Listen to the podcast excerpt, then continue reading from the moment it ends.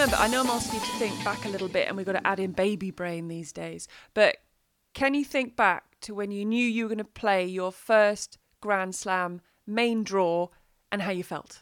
I can actually because it was um, it was a little bit crazy. It was quite unexpected. Uh, definitely. I mean, I suppose I was in a tournament, but but I, I managed to get a wild card for Wimbledon, but I earned it through the playoffs.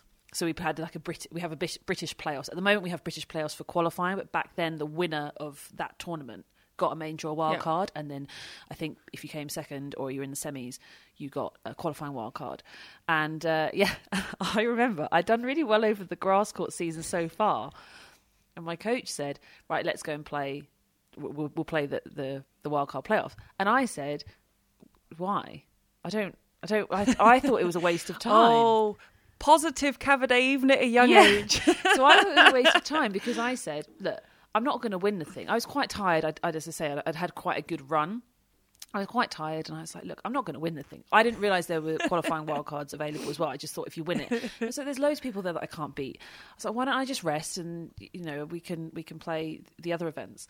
And uh, and he said to me, "Yeah, but you know, if you could make semis, you could get a, a quali wild card." And I thought, well, that that might be doable, so I'll give that a go. um, anyway, so I went and, and I and I won it, and won the wild card. And I think I was a set down in like every match. so, so um, uh, yeah, so it's all the top women competing and all the top men compete, and you know a lot of the uh, Grand Slam nations have that as their opportunity. And I was seventeen, and wow yeah, and then suddenly I won it, and then I get a phone call confirming that I will be given the wild card.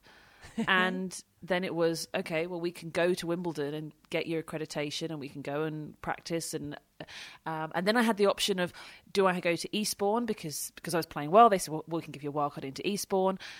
And I was so tired by this point um, that I actually thought, well, I'll just try and prepare for Wimbledon because right now my brain's not functioning that I'm going to be playing in a Grand Slam, and uh, and yeah, that, and that was it. I would also think that upon hearing that news, as well as being excited, I'd then be terrified of something going wrong with my body, with something so I wouldn't be able to take. Do you, do you see well, what exactly. I mean? Exactly, and that's what. That's exactly why I didn't play Eastbourne. I was offered a wild card into the main draw of Eastbourne. I'd never played down there, um, other than county stuff. I'd not played in the actual tournament, and of course, it's a huge, huge event, so a massive opportunity. But I just felt like I was exhausted. You know, I wasn't used to playing at this level. It was quite early on. I mean, the year before, I'd been sitting my GCSEs, finishing my high school qualifications at school, and it was just kind of it was all quite quick. And I just thought, you know, mentally, I need to get my head around it, but also, yeah, physically, I was like, if I pick up an injury, that's not acceptable. Definitely, that's not happening. So it was quite a big call to turn that down, really. No, it, but I was thinking of there this wonderful. We're recording. I'm not. A, I know it's it's lockdown, so I'm not really sure what day it is, but I'm pretty sure it's Wednesday morning, and the news has come through that Francesca Jones, a British player, 20 years of age, she um, went into Australian Open qualifying 241 in the world, has now qualified for her first Grand Slam main draw, which is absolutely incredible. I think she's gone up to something like 217. It's absolutely amazing. But I was thinking there is still a big gap now between finishing qualifying and the Australian Open that starts on the 8th of February. Not only does she have to stay injury free, but she mustn't catch COVID. I, I would be I would just feel terrified about the whole thing because with COVID, you, you can, when I got it, I wasn't necessarily near anyone, but you got it.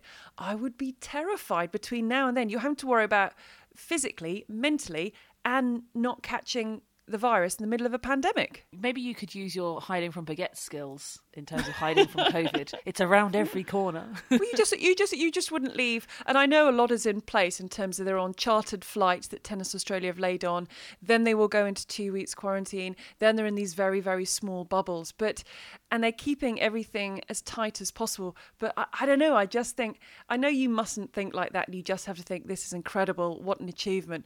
But anybody at any time can get this virus. And i just think it's it's one of those extra things. Or maybe it's a good thing because she won't be worrying so much about playing the grand slam because there's so much else to worry about. I don't know. I suppose having that long period of time it gives you longer to adjust to kind of get your Yeah. head around the fact that you're Yeah, playing the major of true. Grand Slam.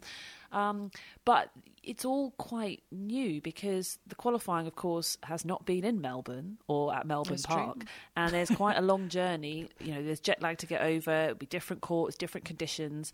So you know, because the one thing that qualifiers always have an as advantage at tournaments is that they know the surface, they know the conditions. They've played their three matches to get through. They're feeling good. They've had a couple of days rest, and here they go. And you're coming in cold, especially at the first Grand Slam of the year.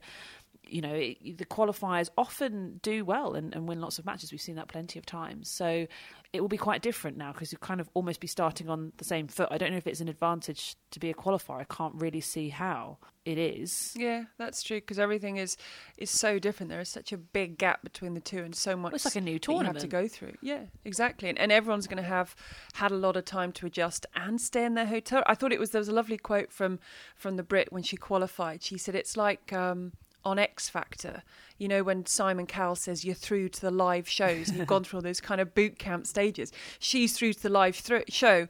She's through to the Australian Open. And for people listening who don't know much about her, and to be honest, I didn't know much about her, she has been speaking to our friend and colleague Russell Fuller from the BBC in the lead up to this. She has a rare genetic condition which often affects fingers and toes. And in her case, she has three fingers and a thumb on each hand, and three toes on her right foot, and four on her left. And she said that she was told multiple times that she would never have a professional tennis career. I mean, I, I can't imagine. She apparently she plays with a lighter racket, and it's a a smaller grip. She says her biggest strength is her mental strength. But can you imagine at the age of eight, this is all you want to do, and there's people saying to you, there is not a chance that you're going to have a career in this sport. That's amazing, isn't it? I mean, it's just something that, but you, you would assume, wouldn't you? I mean, just being totally ignorant to that sort of condition or, or even, you know, developing your life um, dealing with that, you would just think that missing fingers is just not something that can go with, with playing tennis at a professional level. Yeah. It's just absolutely extraordinary. And she's bossing it. I mean, she just cruised through to her first Grand Slam. I mean, she came through her last round of quarters. I think it was Love and two. She's absolutely smashing it. I mean, she plays at such a high level. I mean, she, this is not her peak. She's going to keep continuing, but just absolutely extraordinary. So, so impressive. And yeah, it's just something that you would assume would uh, really um, negatively affect her game. But obviously, she's just dealt with it and said, no, no, I'll find a way. And she's brilliant.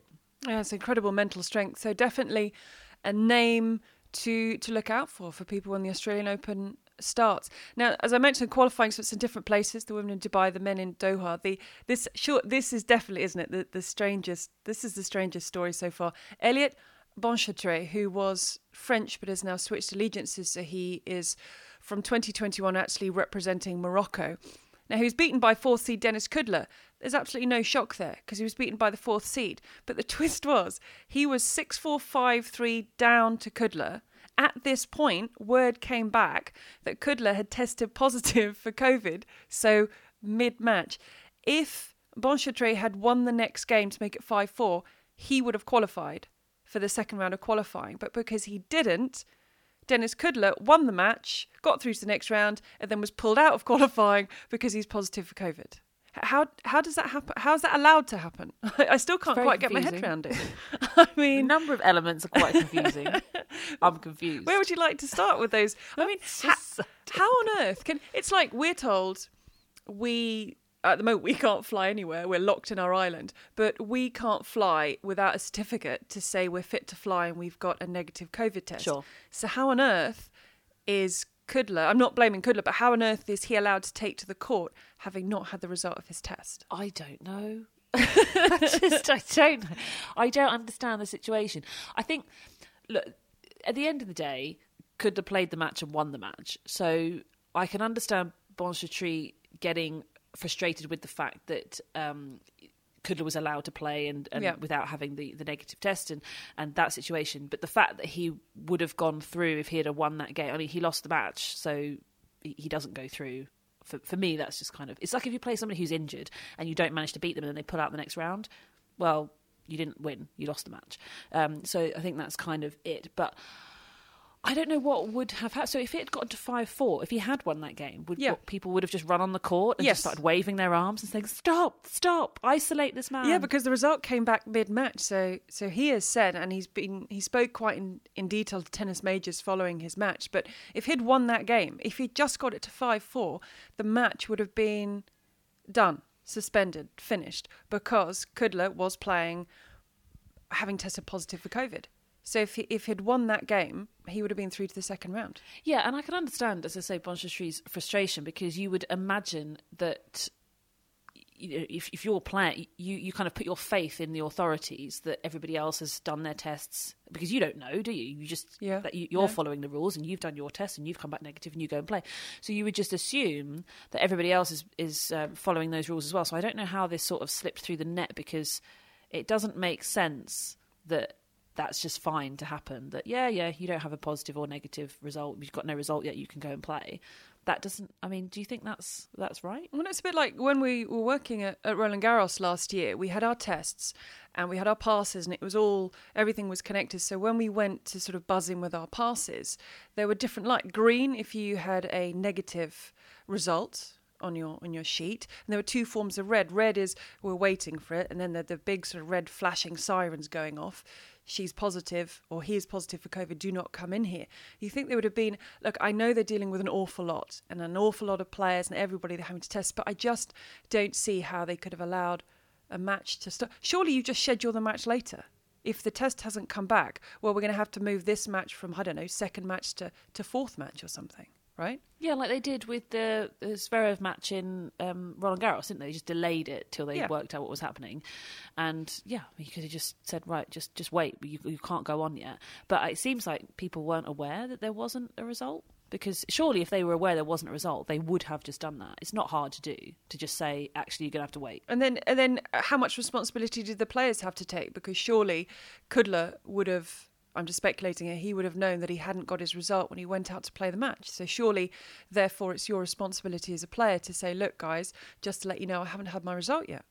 Right? I don't know.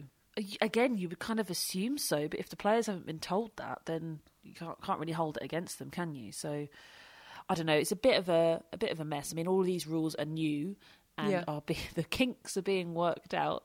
That's for sure. But the problem is, is Benchetrit was saying is that you you're putting people at risk by ironing out these kinks and kind of getting things wrong. So you do really want everything to be watertight. And of course, people are qualifying for a Grand Slam. They do not want to pick up COVID right now, and that is a massive, massive problem. So Well, he was saying that some of the players were saying that to keep them separate from the guests in the hotel, the only way, only thing they could use is a service elevator with all the staff who work in the hotel. And they were concerned that maybe it was being caught from some of the staff of the hotel who aren't tested as regularly. We know with the players, it's you know it's like clockwork. They are being tested, but then they're getting in a service lift with someone who maybe hasn't been tested for a few days, and that possibly he was saying again he was speaking to tennis majors that it's possibly where some of the positive results have come. It's just it look it's hard. It's it's a virus you cannot see. It's a virus when you ask half the people who have had it, how did you get it? They'll say, I have no idea how I got it. So it's a, it's a very it's a very difficult thing to monitor. But it's a massive weekend coming up for Australia because this weekend they are going to open up their borders to the tennis world. So we're talking over a thousand people from across the world are coming into a country that has been so close closed down and so tight with their border control. I mean it's it's sort of fingers crossed time really. yeah, they've got to be a little bit nervous, haven't they? I'm excited and a bit nervous because we don't want tennis to be the reason that. that everything goes a bit wrong uh, in Melbourne, but uh, yeah, just look, fingers crossed. But we were nervous before the US Open. We were nervous before Yeah, Roland Garros, and both went pretty much without a hitch. Benoit Paire excluded, um, and the Djokovic default, but that was nothing to do with COVID. That was that was just different. Um, but on the whole, I mean, I think we could say they were a resounding success. But this is different. This period of time is different. The virus is just it is around a lot more. As you say, it's around every corner, like baguettes in France. You cannot get away from it. you can't. I mean, you just you just genuinely can't. And it is, it, it is the reason why some players have chosen and will choose not to play in the Australian Open. for one is is John Isner, and he said quite simply that he's he's flying home after Delray Beach because he doesn't want to be away from his family for that period of time. Because it's not in the case of we talked about Sam Querrey. He he could take his family to St Petersburg and obviously then flee Russia, but Australia is saying no, no, no, we're, we're not having a lot of people in. We're not, it's bare minimum. You come in, you stay in your hotel room, you play in this small bubble, you play in the tournament. There are other tournaments, and then you leave. And John isn't, and I know that politics comes into John Isner because he talks a lot about masks and not wearing them, and a lot of people talking about that. But the reason he was saying is, I just don't want to be away from my family for that period of time. And that's his reason for not going to the Australian Open. And that's fair enough. Yeah, absolutely, because the quarantine, of course, makes it so much longer. And John has got to be anticipating reaching the final. So that is a long amount. Why are you laughing? Well, I, am not sure I'd say the final. Hey, you've got to be positive. you do, right? yes. Sorry, no, yes. He's I'm a sorry. former top yes, tenner. He's yes, a Masters yes, 1000 yes, champion. Yes. Stranger things have happened. Um, yes, stranger the final, things have happened. Second week. Oh, yes. week. No. Uh, uh, He's not rocking up expecting to reach the third round. Come on. I, I wouldn't put him in the second week if he was going. Well, he's not going. He's not going. He's what a random second conversation. What's your prediction from John Isner? That he will not play. Uh, but it look, it, it comes in. It has to come into people's thinking. Sebastian Korda, who is, as we speak, in the final at Delray Beach, opted to go to Delray Beach and not go to qualifying for the Australian Open. And you could say, look, he's got many, many, many, many, many, many Australian Opens ahead of him. But surely, in people's thinking, is what you have to go through to be part of the Australian Open. You know, it's even we look. We know friends who are flying out there, and still, it's it's a complete lockdown initially. Everything is very secure. It has to be. And for some players, they're just thinking it's not something I, I want to go through. And and also possibly, I remember Andy Murray said this with pulling out of Delray Beach. You know, you take a flight, there is a risk of of picking up COVID. You want to minimise you want to minimise your risks. Yeah, well, it's turned out that the uh, Korda decision looks pretty good right now. Good good in, decision. uh, that decision in the final yeah. of Delray Beach, but. Yeah, I, I mean, look, I remember. I mean, Korda's very young. Remember, um, is Yeah. all fairly new to him. He's flying up the rankings, and you know, opportunity to play at the ATP level is really good for him. I mean, the the tournament naturally was just going to be a little bit weaker with less people travelling.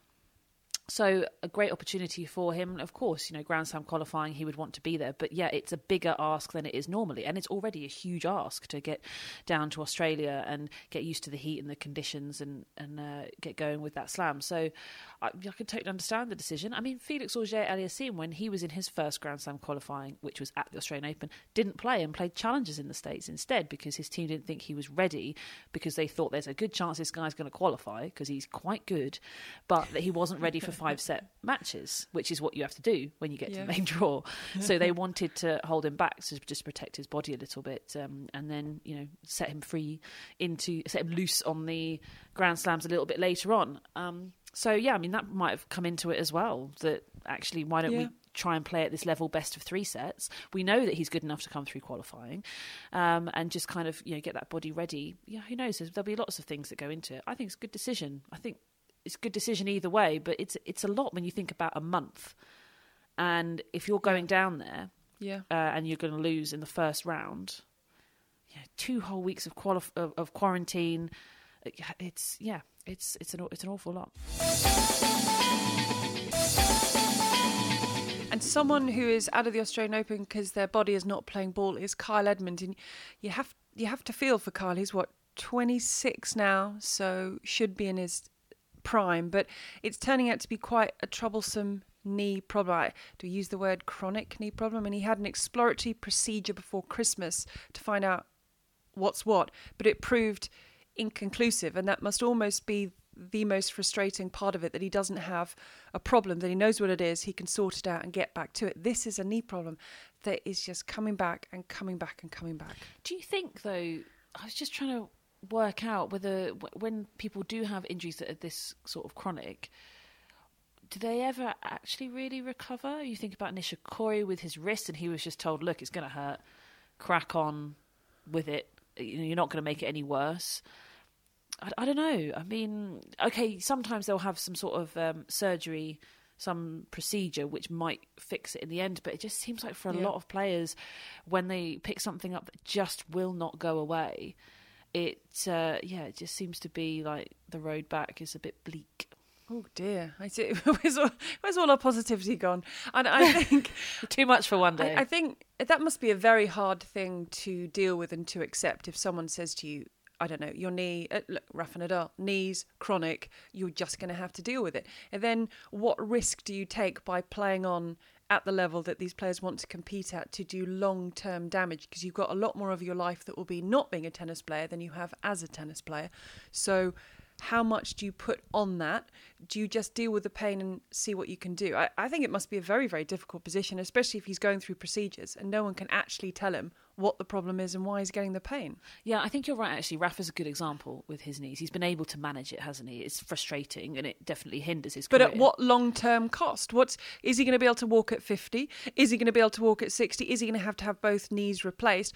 And is that a sacrifice that he's he's willing to make to have the career that he's had? I think all tennis players will make that sacrifice. I think that with every sport that you, uh, if you're going to play professionally, you you've got to know what you're signing up for in terms of the damage because none of this is healthy. this is not recommended. I know they're athletes and they kind of hide behind it, but it is not healthy what, what any sort of elite athlete does because it's every single day. Um, and with tennis, it's hips and knees. You're probably going to get new Yeah. hips and knees at some point in your life, uh, at least partial procedures. It, it's going to be an issue for you, and then you could also have back problems as well. But um, hips and knees is kind of like if you're going to be a professional player and you're going to have a full career, you are going to have massive problems with your hips and knees for the rest of your life. And I think for most people, that's okay. I think that's worth it if you've got a shot at, you know, doing the sport that you love, playing at a really high level, earning huge amounts of money so you can afford the best hip replacement that, it, that there is. Great. That's great. Now, there are other sports where head injuries are very common and Yeah. likely, and you're signing up. If you're a boxer, you're signing up to a good chance that your last sort of 20, 30 years of life are not great in terms of brain damage and brain injuries. And we've seen what's happened with the NFL out in the States and lots of players getting dementia. It's now happening in, in football and rugby as well. So the risks that you take on for whatever sport it is, if you're an ice skater, there are huge risks if something goes wrong. So it, it's up to you. Uh, I mean, for me, a head injury is is too far. It's just it just doesn't seem worth it to be a professional player. Even if you can, uh, even if you can earn huge huge amounts of money, there's nothing you can do about getting dementia. But hips and knees, ah, who needs them? So, so okay. So for you, at at the ranking you were playing, the level you got to, what you were achieving, you would have taken uh, double hip surgery later in life for that career, or does would you have had to go higher to take those risks? You see what I'm trying to figure out? I kind of get why maybe Rafa Nadal would risk having to have everything replaced because the, the man is a legend. He'll go down in history what he's achieved. But if you go a bit lower down, what are you willing to risk? So what would you have would you have risked? If you stayed if you were going to stay around the same ranking right for most of your career you would go up a little bit come down a little bit. And if someone said for that career when you're i don't know 40 you're going to have both hips and knees replaced would you have would you have signed up for that? Would you have signed up and, and, and you'd go up a bit and there would be some grand slam entries and there'd be some titles or whatever. Would you have would you have taken that? Well, I think it depends really. If you're enjoying it and you're enjoying your life, then then yeah. I mean, I stopped very early, so my um, to be honest, my hips aren't great, and I only played for a few years. I stopped at 21, so playing up until your mid 30s is a, a whole different ball game. Um, yeah, I, I I don't know really. I mean, you it's about how much you believe in yourself, right? Do you believe that the investment is worth it? So for me, just moving aside from the hips and knees thing, the it's not a sacrifice, it's a choice, but the choice of living that lifestyle was not worth what I thought as the potential outcome of being a player right um, Yeah. because it just made me miserable. And I just thought, what's the point in being miserable, even if I'm, even if I end up being successful? And for other people, it will be, you know, what's the point in ruining my hips and knees if I'm just going to sit at, at four, five hundred? But I think for being top hundred, I, I haven't met anyone who would say, "Do you know what? The risk is not worth it." I, I, yeah, I just I haven't met that in, in tennis. You know, it's, it's it's not an impact sport. I mean, you have a lot of impact going through the ground, but you're not kind of tackling people. You're not getting smacked in the head. So it seems like well, you quite shouldn't. a tame sport in comparison to. to yeah, I know. Who knows what's going to happen in 2021? Uh, but it seems like quite a, t- a tame sport in comparison to others. So yeah, as I say, you've got to weigh out the risk. Uh, Would I? Would I have become a professional boxer? No, and I'm sure there are probably boxers who get to a certain level and start thinking, do you know what? The risk isn't worth it because you know they've they've got to to weigh that up. Unless you're going to be one of those boxers that just never gets hit, like Floyd Mayweather or whatever. You just you just I, I never get. I'm a boxer and I never get hit in the head, so I'm actually fine. But most aren't like Well, I just, I just could, I just could never have been a boxer because I, I can't think, I can't think of anything worse that someone just trying to hit me. I mean, that is, that's the aim of it. Someone's just trying to hit me the whole, the whole time. It'd be, it'd be absolutely you get to hit them back. Well, if you can actually hit them, I mean, it could become very one-sided. But the, I mean, someone though who is proving, no, there probably were doubters wrong. Uh, Christian Harrison, eight surgeries. So brother of Ryan Harrison, who people have heard a lot about, son of Pat Harrison, coach, tennis coach. He recently got to the semi-finals at Delray Beach. He was a qualifying wildcard, got a qualifying into qualifying, wildcard into qualifying. There we go. Got through, went on this amazing run, world number 789, and eventually it was Hubert Hurkacz that brought that run to an end. He beat the top seed Christian Garin along the way. But that is incredible. Can you imagine going through eight surgeries? Uh, look, I've never rehabbed from one, but rehabbing after each time, seeing your brother having the career that he was, becoming a Grand Slam champion, the doubles at, at Roland Garros, your father works in the sport, and still having that desire, the determination, the belief to come back and keep playing. I mean, that's impressive. It's so impressive. Really, it is. I don't know how players can do it. Quite frankly, I think probably the fact that his his family is so involved in tennis Yeah, will be yeah. helpful because Yeah. they can help you through it. You're not kind of out on your own trying to chase this dream, and your family are going, "Nah, is it going to happen?" You know, I think there's probably quite a lot of belief there and a, a good amount of connection. So I'm sure that would have helped him. But I mean, if I think about an equivalent on the women's side, Michaela Buzarnescu, she Yeah, as a yeah. youngster was, you know, the bee's knees. That's a terrible saying. oh, I feel like I'm 90. Um, she, she was, she was great, uh, and I think that if you spoke to a lot of people in Romania or people on the junior circuit at the time, they would say that you know if you were to pick her and ha- between her and Halep as to who was going to win Grand Slams, you'd be looking more at Buzarnescu. I don't know, maybe, maybe. She- uh, All I'm saying is she was in the same sort of realm. Yeah. She was very, very good, and she is very talented, and we've seen that. But it was years of injuries, years of injuries, and not until her late twenties, and she finally, finally was able to come through. She basically could only ever really manage a f- almost a full year or just about a full year playing before she got a serious injury and was out for at least six months and just had to reset and reset and reset. And I just couldn't believe that she was still going. And I was so thrilled for her because we're a similar age, but I was so thrilled for her when she actually got to the tour because she got there and then she just started winning matches and she's great and she's really good fun to watch and and yeah it's just so so impressive and i remember an interview with her and she just said it just would have been a shame because i knew i was good enough and Yeah. and that's it, isn't it? You've got to weigh up all of the risks, everything that you're kind of choosing to do, the sacrifice, the lifestyle choices, uh, against how much you believe in yourself that it's going to pay off in the end. It's going to be interesting 2021 to see what if Christian Harrison does anything else. I mean, he looked exhausted because he was also through to the semis with his brother of the doubles. I mean, he hasn't played that much tennis in an awful long time. suddenly, he's played an awful lot of tennis, and the legs look like he was suddenly playing an awful lot of tennis. But on the on the flip side, downside, sort of not as impressive was he was fined three thousand dollars, and for someone that's really had no career because he's been so injured. That's an awful lot of money for not doing his encore interview after his second round match because he refused to wear a mask because it require you have to wear a mask. He didn't want to wear a mask, therefore he was fined. And I should say the round after that, he he wore the mask because, as I say, you haven't been earning anything in this sport. Suddenly, someone's taking three thousand dollars away, and I just look. I know people have beliefs, and I don't have to agree with them, whatever it is, but it doesn't matter whether you agree or not with wearing a mask. The tournament says you've got to wear one. You wear one, right? I mean, it, it's it's the safety of the tournament, your peers. And I know people have very strong views, and they're like, "I'm not going to wear it. It's against my whatever, whatever, whatever." But just to keep everyone safe around you, surely, surely, you just wear it, right? Surely. It just, I agree. It's just sort of a strange one to take a stance. Yeah. as you say, because you know three thousand dollars. I imagine if he had not done the next interview, it would have been three thousand dollars again. If he'd just been racking up. I think someone said to him, Christian, you haven't earned any money in tennis.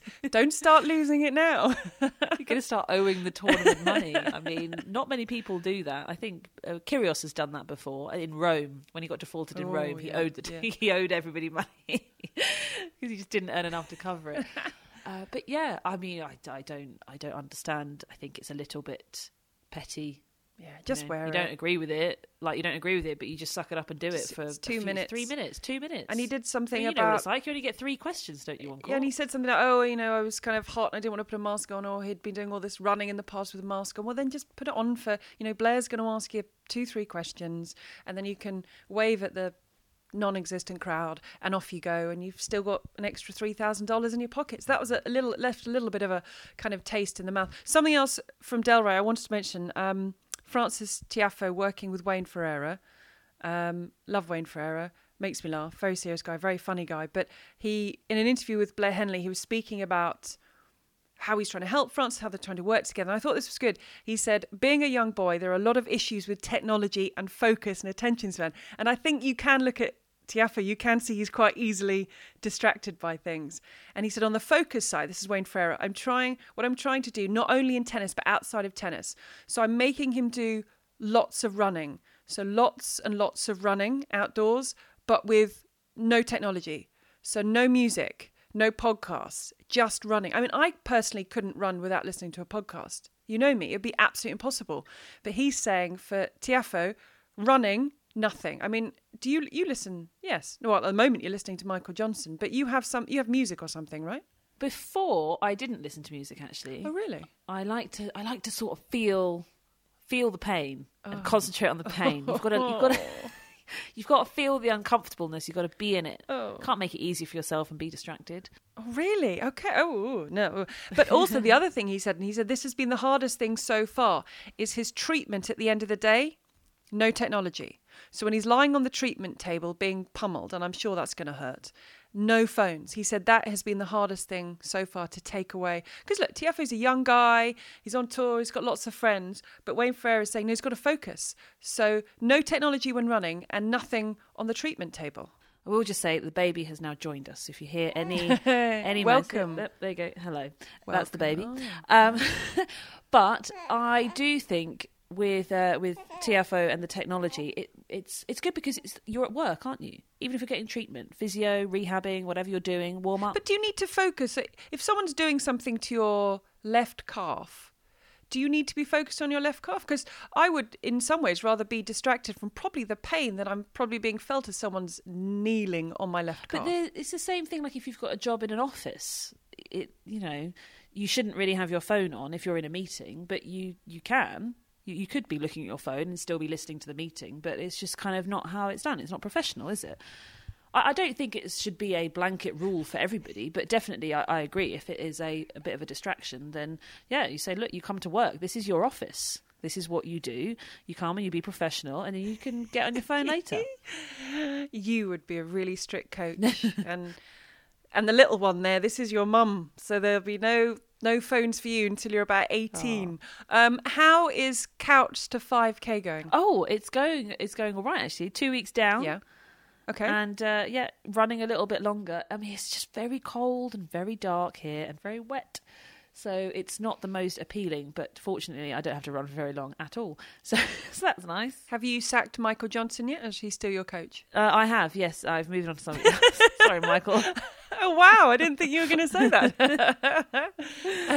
Remember, my New Year's resolution was to be a better homeschool teacher. Right. So tell tell me, what are you doing this week? So look, I agree. Homeschooling, the, the three things, right? Writing, reading, writing, and maths. I get it. Do lots of that, and I can do lots Yeah. of that. We read lots of books, you know, write lots of letters and words and spelling. That's that's quite fun. So I, I get that, and I'm happy to do all those tasks. Um, today, today's task, I have to build a meerkat house. Meerkat house. Don't they? Meerkat. A meerkat house. house. Don't they live in like a, a hole in the ground? Exactly. So we have to build some kind of terrain for them, complete with moss and pebbles and rocks and shoe Oh wait, boxes. an actual one. Yeah. I thought. Wait, so for, for real meerkats to live in? No, I'm not going to go. And, I'm not going to. there aren't I'm not, meerkats in I'm not then Windsor. going to go to Africa and buy a meerkat uh, or some zoo that everyone's locked down. We we've been learning about meerkats this week. In terms of how this is going to help my children when they go out into the big bad world when they're older, I don't know. But they can tell you that meerkats have sharp claws and that meerkats look like this and meerkats weigh this and fantastic. And I thought, okay, that's fine. I'll humour them. We'll do meerkats. Now I have to build a meerkat house and I have to make two meerkats. Oh.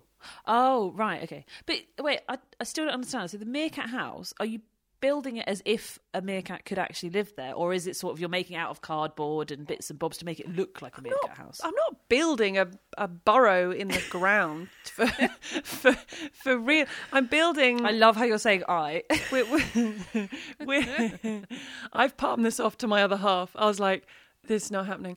Um, we've we've got to make two meerkat-like dolls, puppets, dolls. I don't know. Get a loo roll, stick a sock in it, stick a pipe cleaner out of it. I don't know. And they have to. they sound great. Lots of effort going on. they have to live in this meerkat house that we have to build. Right, okay, fine. That's it sounds more doable when you put it like that. But does it? Stick a sock and a pipe cleaner in and you'll be alright. But is there any point to this? Next question. I don't that- know. But how is this going to help my child in 10 years' time? They'll have a thorough understanding of meerkats, an interested uh, an interest in Africa and the goings on in the meerkat world. Well, we haven't. They know they are from Africa, that's southern Africa. But aside from that, in their meerkat, I thought the meerkat knowledge was at a good place until we got this project through.